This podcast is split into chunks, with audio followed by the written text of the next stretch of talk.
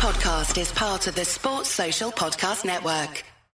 On Florida's Space Coast, we think you can have the best of both worlds. Kind of like right now. You're driving, at your desk, maybe at the gym, but you're also grooving to some music. Visit us and you'll go to the beach and see a rocket launch or go kayaking and manatee spotting. It's all waiting for you on the only beach that doubles as a launch pad. Plan your adventure today at visitspacecoast.com. Happy New Year, folks. It's the first Cricket Unfiltered for 2022. I'm Menners. I'm live in my bed, in my lounge room in Sydney. I'm joined by Paul Dennett. Paul, Happy New Year. Happy New Year, Menners, and Happy New Year, listeners and viewers. Oh, it's a great new year. I'm very excited about switching focus to the subcontinent. Australia has lots of challenges in the Test match scene ahead. We've got a World Cup this year as well. And I'm really excited. I think Australia can do really well over the next 12 months and maybe tick a few unticked boxes in the subcontinent. Yeah, you're right. And we'll certainly get to see what this team's made of. I mean, it's one thing beating up the hapless Poms on home turf, but it's another thing touring overseas and competing in those conditions. So you're right. A lot to look forward to. Thanks, everybody that's watching live on YouTube. We're going to obviously put the audio out on our podcast feed. I've got a very cricket-heavy day today, Paul. I was out at the SCG for the press conferences and the two teams training session, and then I'm heading to the Big Bash a bit later on tonight. The Thunder are hosting the Strikers, and I'm keen to get a vibe of what the players are feeling about the Big Bash. So I guess let's start with the Test match, and then we'll move into the Big Bash. But a lot of challenges for the Big Bash to face. Yeah, the one bright spot is Ollie Davies is back. My hero. He played a nice little cameo the other night. I saw. So hopefully he can get some runs tonight. I think that if I was a Big Bash player, I'd be. I don't know. It depends on your individual circumstances, but I think a lot of them would probably think if they have to lock it down and play the rest of the season somewhere in like Melbourne, it wouldn't be the worst thing. Hmm.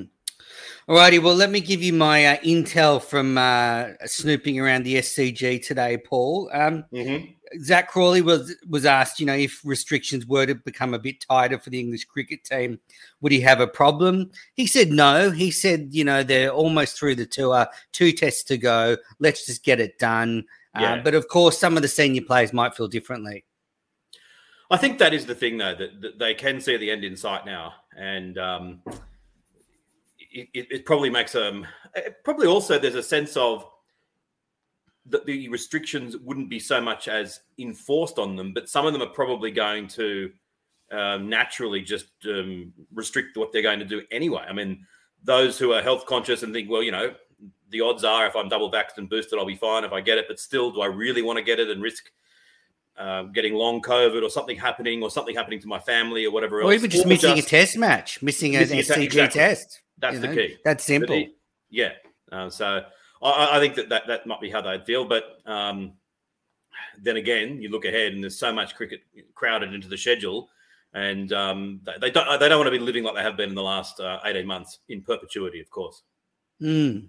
Yeah, and Nathan Lyon drove up from Melbourne and Mitch Stark drove up as well. And they clearly did that because they didn't want to jeopardise catching COVID and missing the test. Interestingly, though, we saw a tester in full PPE heading into the Australian dressing room, and that was because there's some local players that live in Sydney that have been staying at home, so they have to get tested before coming back into the team environment. So that's quite interesting. Also with the lineup for the test, so Mitch Marsh and Josh Inglis are coming to Sydney for the test match and the lead-up, but Nick Maddinson is staying in Melbourne but is still on standby. So I guess that means Mitch Marsh is probably next in line if someone goes down, and Inglis is obviously cover for Carey because they need someone to keep if Carey goes down, and then maybe Maddinson is the one after Marsh if someone tests positive. Yeah, and it does look like Khawaja is going to be back in, and I think we've said it a lot of times on this show that each time he's been dropped, he couldn't complain because he hasn't been dropped. I wouldn't say he's been ever dropped unfairly, but I think there's been times when they could have given him another go and he's been out of the side maybe with a little bit more speed than others have been. So I certainly don't begrudge him getting another opportunity. And who knows, maybe with those tours of Asia coming up, he had that wonderful century in Pakistan, in the UAE, and the last time we were there. Hasn't done so much before that, but he might figure in contention for that.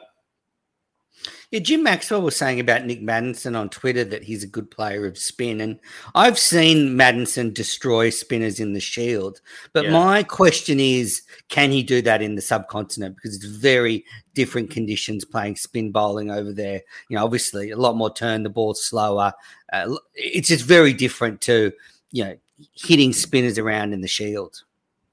It's the mindset as well, that if he went over there and they had that Trevor Bayliss, Owen Morgan mindset of, if you hit two consecutive fours and then you get stumped going for a third one, we're not going to criticise you. That's the way you play. That's one thing. But in a test match, all of a sudden, if we've lost two or three quick wickets and the spin just takes on that almost impossible set as it does in India, it's very difficult to start playing your shots with freedom. You play a big shot, get out, and the criticism will come. So I take your point. Mm. Anyway, so that's sort of a couple of things. Also, a lot of the press box have actually contracted COVID, unfortunately. So there's a lot of journalists going down in all parts of the broadcast, the media. So keep your phone on, Paul. You never know. We might be calling the first ball. So, yeah, and then I sort of heard a few mutterings of people about, you know, why is the series really going on? It feels like it's going to be a bit hollow now. You know, we could have, you know, England don't have a coach. They're net bowlers today, so they had some net bowlers. One of them apparently tested positive for COVID, and therefore there was no net bowlers for English, so they were out in the middle just having throwdowns. So it's got a very strange vibe about it. But it's still the Ashes, and, you know, Australian cricket needs the money from these two test matches, the TV and money. It hasn't reached anywhere near farcical stages yet. I mean, yes, the coach is not available. Some people might say that's to their advantage. But they're all still pretty much going to be first choice. If anything, it's Australia that's going to have our second player missing as a result of it. If we got to the point where they were having to call up players from the Big Bash and here, there and everywhere, then you could start to say, okay, it's getting farcical now. But that's happened in the past. You know, when World Series cricket was on, Australia's A and B sides were playing World Series cricket. We had a third side in there. Who was it? Sean Young, the Tasmanian, happened to be playing cricket over in the 97 Ashes and got a test match. Yeah, he played in the sixth test. Yeah, it's not, as you say, it's part of cricket's folklore. Yeah, and back in the early days, the England sides that would tour Australia were often just whoever wanted to go and who thought they could make a bit of money out of it. They're often sides that were missing plenty of their best players. The 1912 Australian sides, I think the top six all refused to go because of a contractual dispute. So it's not as though it's always been the very best of the best. And so... And look, if they did have to mine some of the BBL players for England, they're fairly much of a muchness, some of those guys. Like if James Vince came in for any of the top few from England, it's kind of – their records are very similar. Alex Hale should come in. He's not Owen Morgan's not here to keep him away, so why not? Just because he likes a bit of the gunge on the side, you know, bring him back in. So that was obviously a joke. Just clarifying. So, yeah, look, it's not good. And going back even more history, it's not always been 11v11. You know, you go back to really some of the early Ashes encounters. Sometimes there was, you know, 13 would turn up, 14. And so I reckon we could let England play with a couple of extra and just maybe even up the contest. No. Well, that's in like... The Ashes was like in 11-11. Well, turn of the century cricket. You know, when the Poms would come, there'd be 18v11. Maybe even further back. But what I'm saying is we could let the Poms, you know, roll up with 15 to give us a good game. Yeah. 1861, when England first came out, they had most of their games, Australia had the Australian sides had either 18 or 22. Exactly. And that was a feature for several tours. But those matches weren't test matches and they weren't even given first-class status. So well, they shouldn't. You know, let's not disparage our brethren from the 1800s too much. So you get my point. Like, we could let the English roll out a few extra if they really get stuck. And I made the joke, and it's true. Like, it's going to be fun turning up at the SCG every day and just seeing who's playing. Because, you know, what if, like, one of the players is, like, 90 not out at stumps, and then you rock up the next day, mate, he's wiped out, there's another one gone. Does the next player come in, pick up, and 90 not out? Or do they start at, like, 10? I don't, how does it work? If they're 90 not out... I think if they were then ruled out, I think they'd have to be out. Yeah, so there you go. That's what I'd imagine. So I'm embracing the madness of this test. I don't actually know. Yeah, it's a good question. I think, I think they'd have to be out. Anyway, you'd be dirty if you the guy resuming at 90 not out, subbing in for you got the ton. You know. Knocking easy 10 and test ton. Unfortunately, Glenn McGrath, Pigeon, has contracted COVID ahead of the pink test. So he was due to do a media appearance tomorrow, his regular yearly chat at the SCG ahead of the pink test and obviously the third day, Jane McGrath Day. But unfortunately, he's got COVID. He'll be in isolation. It works out that he could come out the day before the third day. But obviously, if he's got symptoms or... Yeah, I'm not sure he'll feel comfortable coming to the SCG and doing a number of appearances. Who knows? So that's a bit of a shame. Yeah, it is. And David Boone has it as well. And, you know, the thing is that enough of these people get it. And we talk about it in terms of, oh, well, they're going to be unavailable for various things. Hopefully they're all been double vaxxed and boosted and they'll be probably fine. But if enough of them get it, one or two of them probably get quite sick. So hopefully that doesn't happen. Yeah, of course. So, I mean, I think the Ashes, these two tests should just be good cricket. I can see why some people maybe are a bit lukewarm about them because it's 3-0. There's, you know, there's plenty of excuses now. If England get towed up, they'll just say, well, you know, we were in difficult conditions. If Australia lose a couple at the end, I don't know. To me, it's just a bit of fun now. Yes and no. I mean...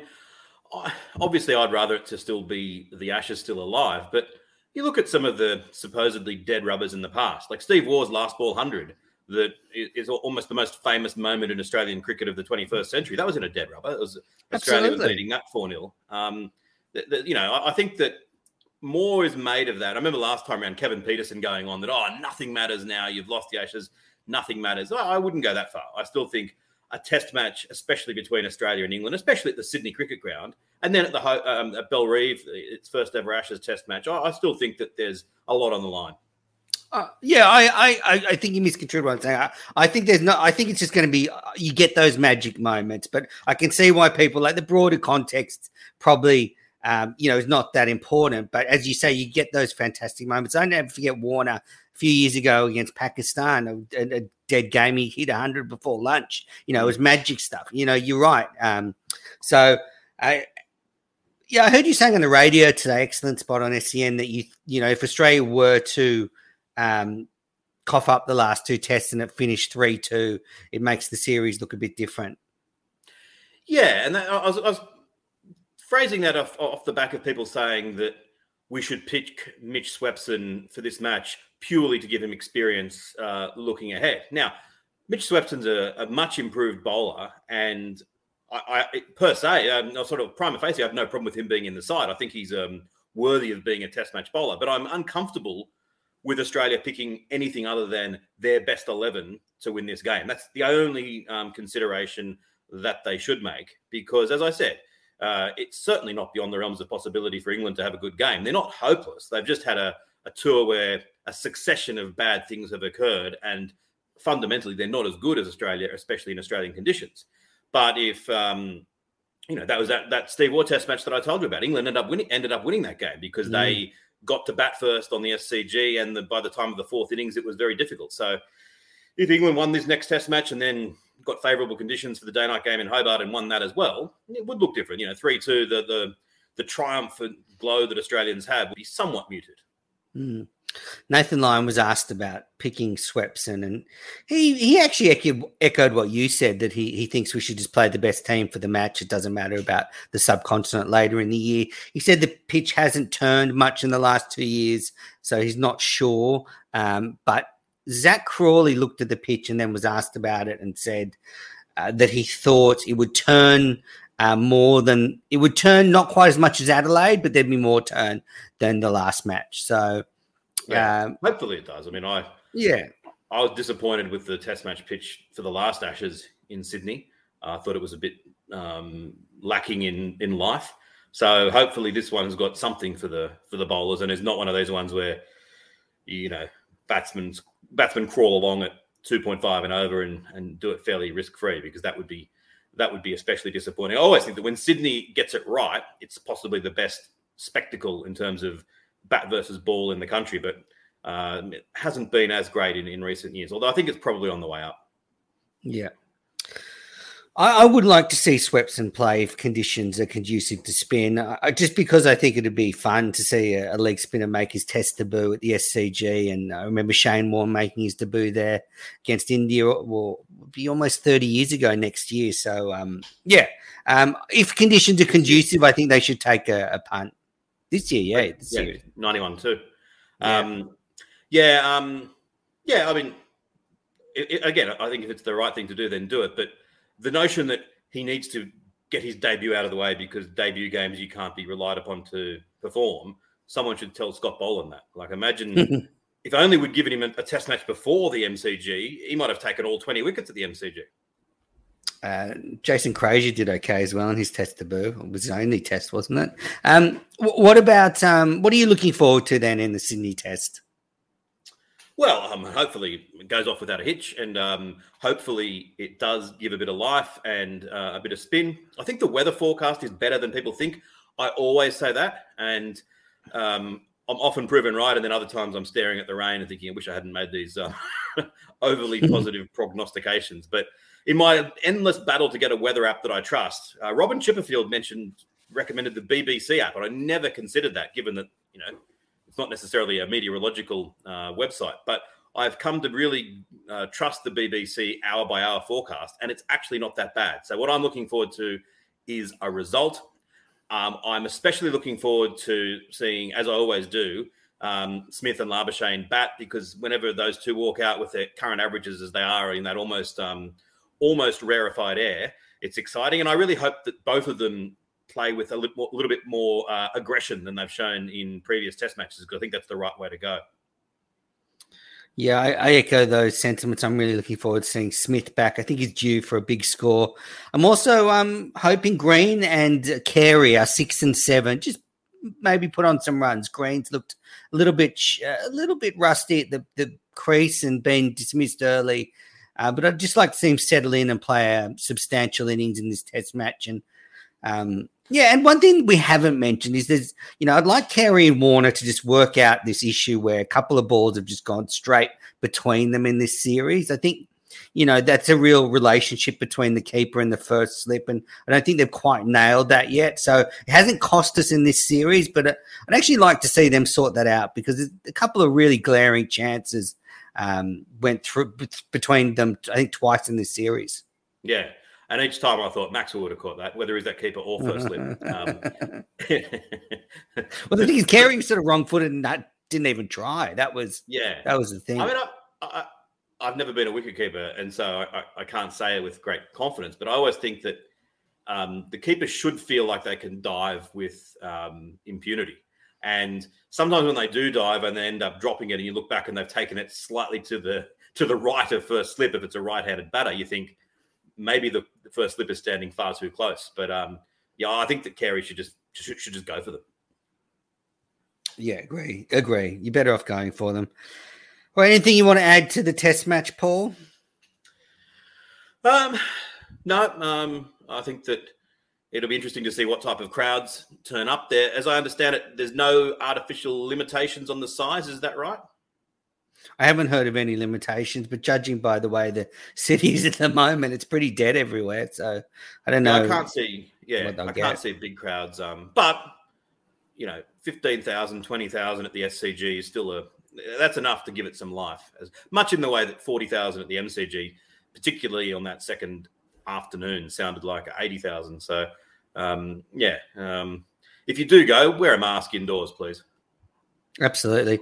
I went to the Big Bash two nights ago at the SCG. A great game between the Sixers and the Heat. Madcap game. Didn't look like it was going to be a great game, but it was a great game. And there was I didn't see the crowd figure, but it was certainly down on normal Sixers games for that time of year. But I would say probably, you know, half to two-thirds of the crowd I would expect. So, you know, I think the figures you just said are pretty good. If they can get 15,000 there a day, they'll be doing terrific. I can totally understand why people want to stay at home and not catch public transport and just watch it in the comfort of their own home. I can totally get that vibe. Oh, absolutely. To be quite honest, I don't understand anyone who'd want to go in the car. I'll be there every day, and I'm going to the Big Bash tonight. But I'll be wearing a mask the whole time, and I go by myself when I socially distance, so it's pretty easy. I still think that with potential hospitals being overrun and everything else, it's not. Having said that, if they do call me up and say, would you like to commentate, I'll take the risk. But that'd be about the only thing. Either that or if they get me to bat number three, then I might go. God, if you're batting number three, then we are in trouble. All righty, let's move on to the Big Bash. News today that a couple of Scorchers players have tested positive for COVID. That means, three clubs now have been affected, the Stars, the Thunder, and the Scorchers. You have to think more will be affected. You know, we'll get into the sort of the details of the latter, but, you know, I feel sorry for the Big Bash, Paul, because we've been saying for 2 years, you know, they need to do a few things to improve it, but they've got so many challenges. You know, they're now just dipping into grey cricketers and stuff, which is fine. Yeah, they've just got to do whatever they can, and I think that we've just got to suspend our criticism or not. Maybe there won't be a need for criticism, but when normal times resume, only then will we really get a sense of where the Big Bash is at. I think we all agree it's significantly lower than its peak about 4 years ago, but obviously it's nowhere near as low as the current venue figures would indicate. I heard you say the other week, and I think I might agree with you that maybe they, and I hate myself for saying this because I always didn't say this, but maybe there is something for going back to a tournament that lasts just for the length of January and the last week or so in December, and not trying to have it a double round robin. Going back to what absolutely worked and what got the crowds in. I'm starting to come around to that way of thinking, unfortunately. And look, I think there's a couple of things on that. Firstly, the WBBL is great as a double round, a 14-round competition. Everyone plays each other twice, but there's no other strong domestic female leagues apart from the new 100 comp. So they've got no competition, so they should play it that way. But since we did our Big Smash podcast, you know, the international landscape has significantly changed. Not just COVID that obviously makes it even harder to get international players here, but you've got all these other T20, T10 tournaments that have popped up around the world and around the same time that have far bigger pockets and more, I guess, enticing for a lot of international players. So I don't think it's when we were pushing for a 14 one. I don't think we got it wrong, but I think they need to adapt now because it's clear that it's maybe just a few too many games per team. Yeah, and it's a crazy calendar where cricket in Australia really, if they had their way, they'd play every single game in January. And, the season would start on Boxing Day and finish on the 1st of February, and that's just not sustainable. You can't do that, but I can see why that's what they're trying to do. But it would be incredible for Indians to contemplate having an IPL on and having none of their best players available, and yet that's what we do. Yeah, and that's the frustrating thing because what the competition needs is 15 or 20 world-class players, and we've got them, but they're in the whites preparing for an Ashes test. So that is frustrating. One thing though, you go. So one thing on that, I mean, if you could imagine if they could have a way where they, maybe if the Sydney test match was the end of the international summer, at least until February, maybe they have a few white ball games then. If they could convince the BCCI to allow the Indians to come and you could have a 4 or 5 week Big Bash with each franchise having global superstars and, currently players who are the bread and butter of the Big Bash struggling to even get a game because the standard is so high, it would be an unbelievably good competition. It would be so much fun. Absolutely. I've actually enjoyed, though, this week's cricket in the Big Bash. There have been some notable performances. Ben McDermott made back-to-back centuries, the first player to do that. The Brisbane Heat have been involved in a couple of epic games. I mean, against the Sixers 2 nights ago, or was it 3 nights ago now at the SCG? I've lost track of the days. They were looked down and out, and it was an absolute thriller. They were bowled out for 105, and the Sixers got there off the last ball. So there has been good cricket, and last night the Heat, they were 6 for 70 and made 150 and then beat the Hurricanes. So the players have actually been putting on a good show. Yeah. I mean, the highlight for me was that catch of Abbott. I think that's off Lynn. That's up there with one of the best catches I've seen in a long time. I think I'm so glad. Yeah. Those are the hardest ones where it's absolutely middled and he had to dive full length. I'm struggling to think of a better catch I've seen than that for quite some time, I think. Absolutely. And I actually was glad because I was there and I decided to go to the members stand, the top deck, and the pitch was quite close and I was quite close and I saw Abbott take that catch and it was just unbelievable. You know, like at the ground, it was just incredible. And he said afterwards that his hand hurt a bit. Like it was Chris Lynn smashed it. Somehow it just stuck in his mitt. So it's been good games. I've got the ladder here, Paul. So at the moment, the top 5, which is the finalists, Sydney Sixers are in top spot on 23 points, Scorchers second spot, 21 points, Hurricanes third, 17 points, Thunder fourth, 16 points, Heat fifth, 14 points. Then you've got the Stars just outside the top 5 on 10 points, and then the Strikers 8 points and the Renegades 7 points. I think the Renegades and the Strikers will struggle. It's not mathematically impossible. The Renegades have lost a lot of players. The Strikers have a good bowling lineup, but I just have concerns about their batting. And the Stars, well, I mean, I feel sorry for them. They're just doing well to get a team out there. So, yeah, I don't know. I mean, I think the Sixers and the Scorchers are the teams to beat. Definitely. I think the Hurricanes on their day could cause some upsets. I think that they're a pretty well-balanced side. I watched that game in full, the one that was on last night, and I was really impressed with the vibe coming out of the group. This is the sort of thing that I would not normally say because I think these intangibles are sometimes overestimated in their importance. But Peter Hanscom was so relaxed. The coach Griffith seemed really relaxed and intelligent. They seem like a side that's playing just for the fun of it, and I think that if... whichever of the Scorchers or Sixers finish second probably won't enjoy having to play them if they end up having to play them to make it into the final. And Wade's dangerous. If Wade has a good night, well, that can be it for you. You know, he can smash 90 off 40 balls and can be curtains for your Big Bash season. Yeah, and they need to get Darcy Short playing a few more shots. Yeah, he's really come off the boil. I don't know what's happened to him. I think he should just go out there and just bat like Gilchrist did that day in 2006-07 at the Wacker, where he was struggling a little bit and just sort of just going to hit through the line and go for it.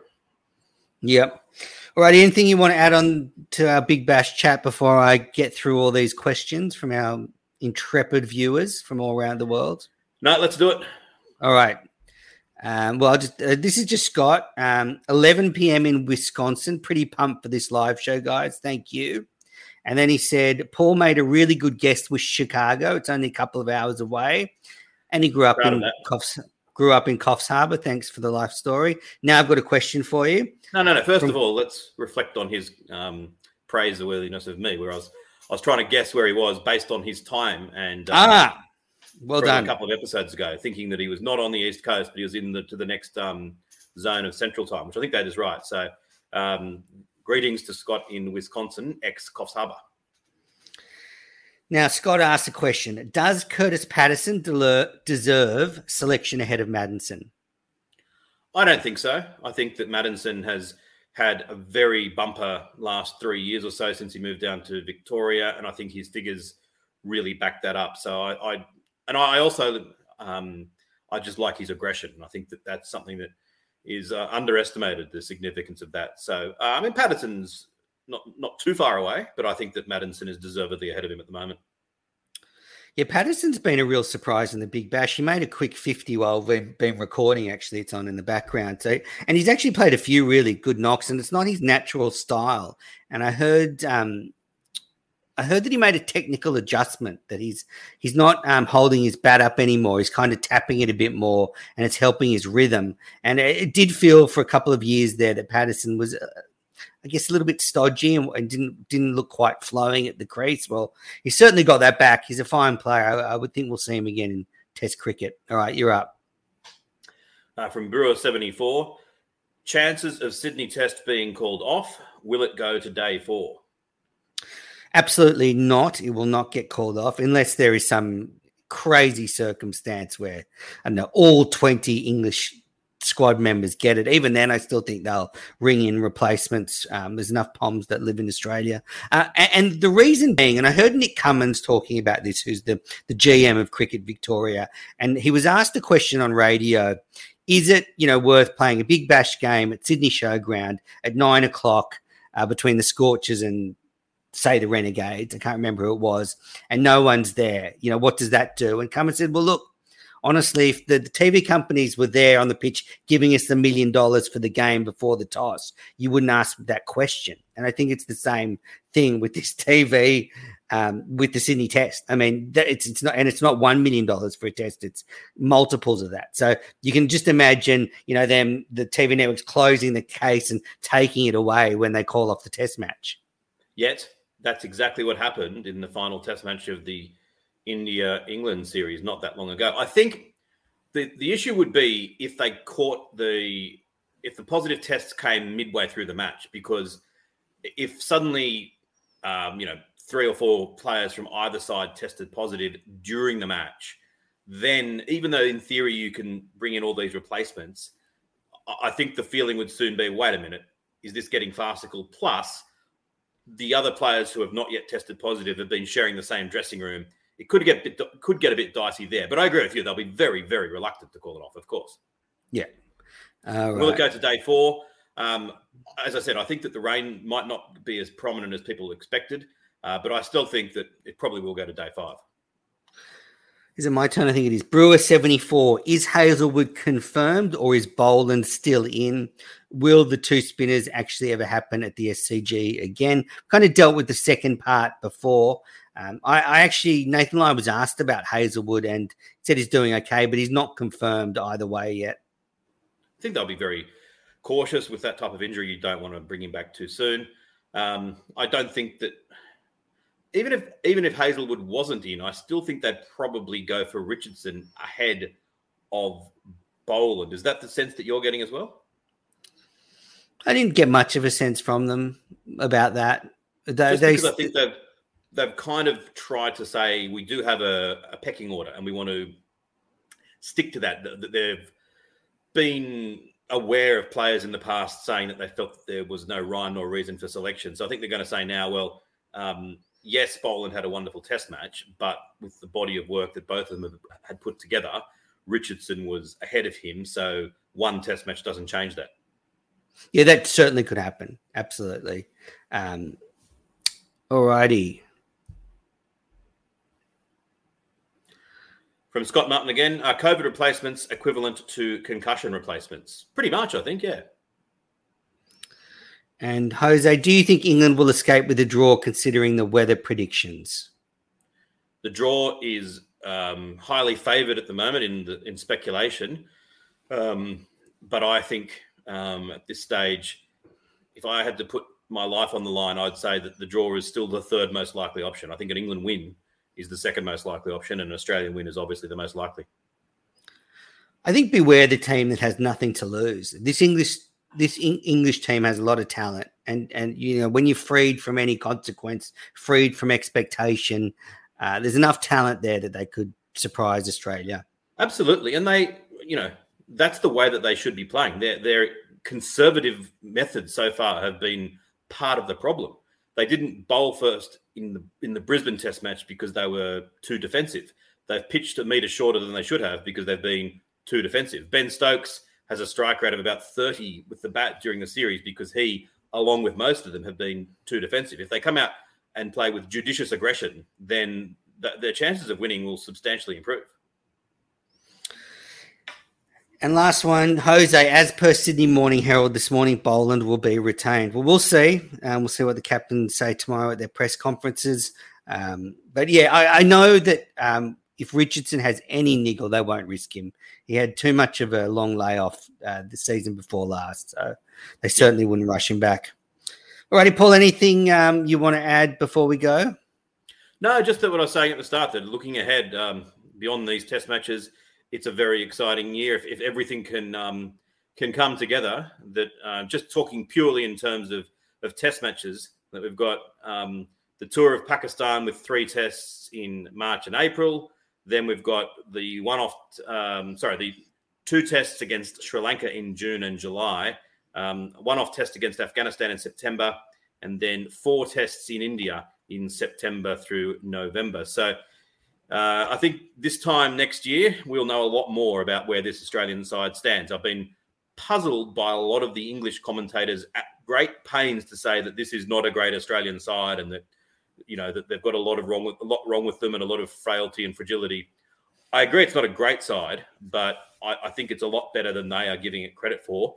And I wouldn't be surprised if Australia actually performed really well on those tours. So a little bit for the medium term, but I'm really excited about the prospects there.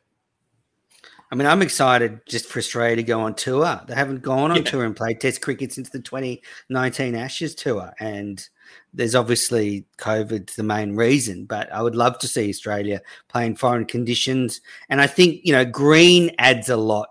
It really gives us a real way we can structure the side, you know, and cover all the bases, play 2 spinners. And you're right, it's going to be great.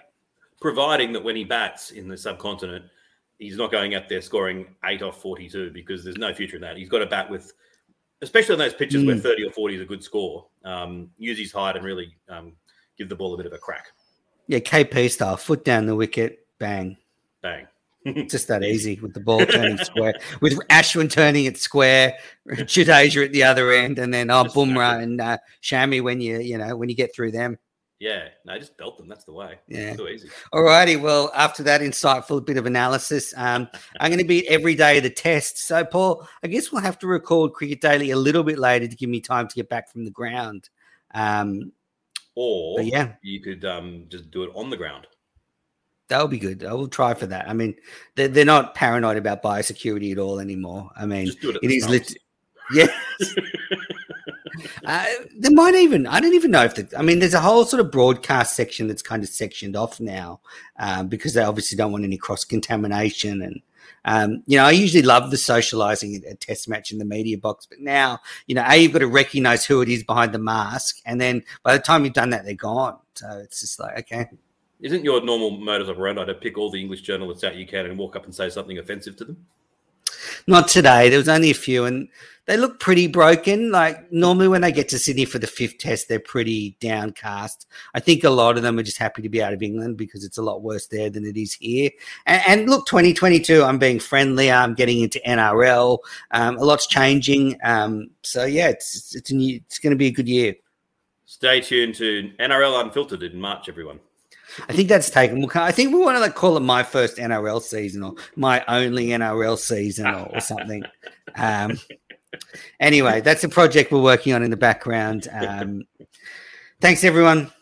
See you, Paul. See ya. On Florida's Space Coast, we think you can have the best of both worlds. Kind of like right now.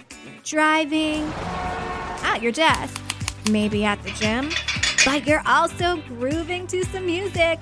Visit us and you'll go to the beach and see a rocket launch or go kayaking and manatee spotting. It's all waiting for you on the only beach that doubles as a launch pad. Plan your adventure today at visitspacecoast.com. Sports Social Podcast Network.